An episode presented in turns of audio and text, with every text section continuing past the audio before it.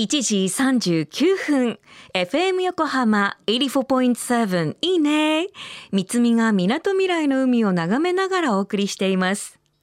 ここからは守ろう私たちのきれいな海。 FM 横浜では世界共通の持続可能な開発目標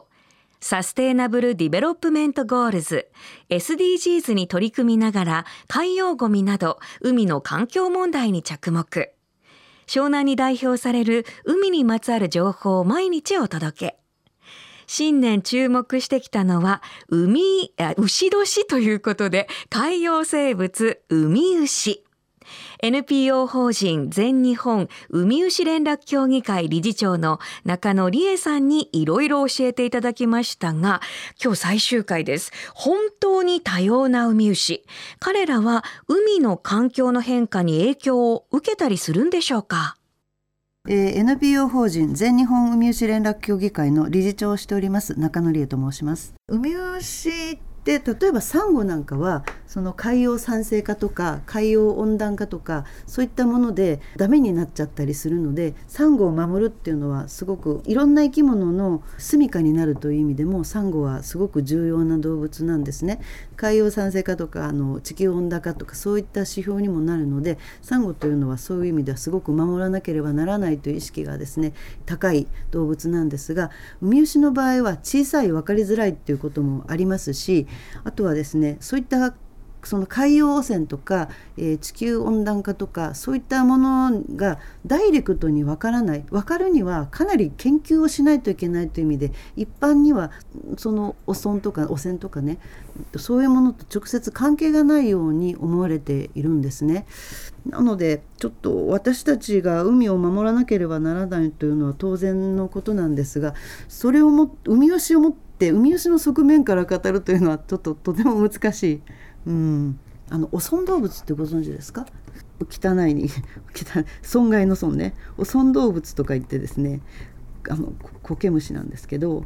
汚染動物人間にとって害をなす動物なんですよ。例えば剪定のに張り付いたりするんですね。そうすると推進力が落ちたりするのでその効率が悪くなりますよね。こういうのは汚染動物といってコケムシですとかホヤですとか固着動物というのはこう言われていて、つくと嫌がられて船なんかからみんな落とされちゃうんですね。ところがウミウシはそういった汚染動物を食べるので、どっちかっていうと海が汚かろうがなんだろうが餌はあるわけなんですよ。だからねやっぱり研究者は別としてやっぱりウミウシが好きな人というのはウミウシを求めに行くだけではなくてリフレッシュをするとか、そのやっぱり海からたくさんのエネルギーとかそういったものを得に行こうとしてそれで行くと思うんですよ。その時にやっぱりゴミがたくさん集まってる海に潜りたいかっていうとそんなことはないと思うんですね。やっぱり綺麗な海で、気持ちよくということでやっぱりダイバーは海を守る活動している方もたくさんいらっしゃいますしね、やっぱりゴミは出さない、なんか私たちもダイビングに行って海を例えばタバコを吸う人は最近減ってますけどタバコを海に捨てるような人はもう今はいませんし、食べたプラスチックゴミとかも海に捨てる人はいませんし、そういったことをですね海に行くことで、自分の実感としてですね持つダイバーは増えてきていると思います。だからウミウシがというよりはウミウシを、見に行くダイバーならそれはやっぱりやりましょうとは思います。ダイバーも実は減っている傾向なんですよ。実際お金がかかるということもあって若い人はですねバーチャルでいいみたいな感じで思ってる人が多いみたいですね。でもやっぱり実際海に行くとやっぱりその深呼吸をすると気持ちがいいですし、広い水平線を見ると気持ちがいいですし、潜ってみたら開放感もありますしね、やっぱり行かないと得られないっていうのはあると思うのでぜひ海には行ってもらいたいと思います。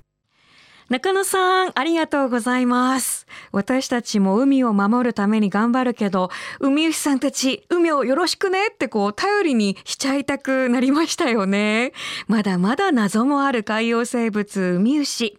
NPO 法人全日本海牛連絡協議会では定期的に海牛の観察会も開催されています。ぜひホームページも覗いてみてください。それから今日は中野さんの著書フィールド図鑑日本の海牛を1名様にプレゼント。宛先はいつも通りメールアドレス e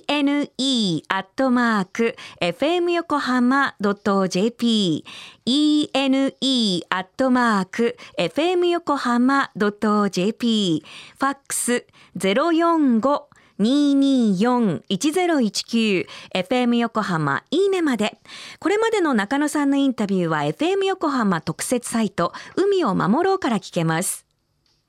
FM 横浜では海岸に流れ着いたゴミなどを回収し海をきれいにしていくために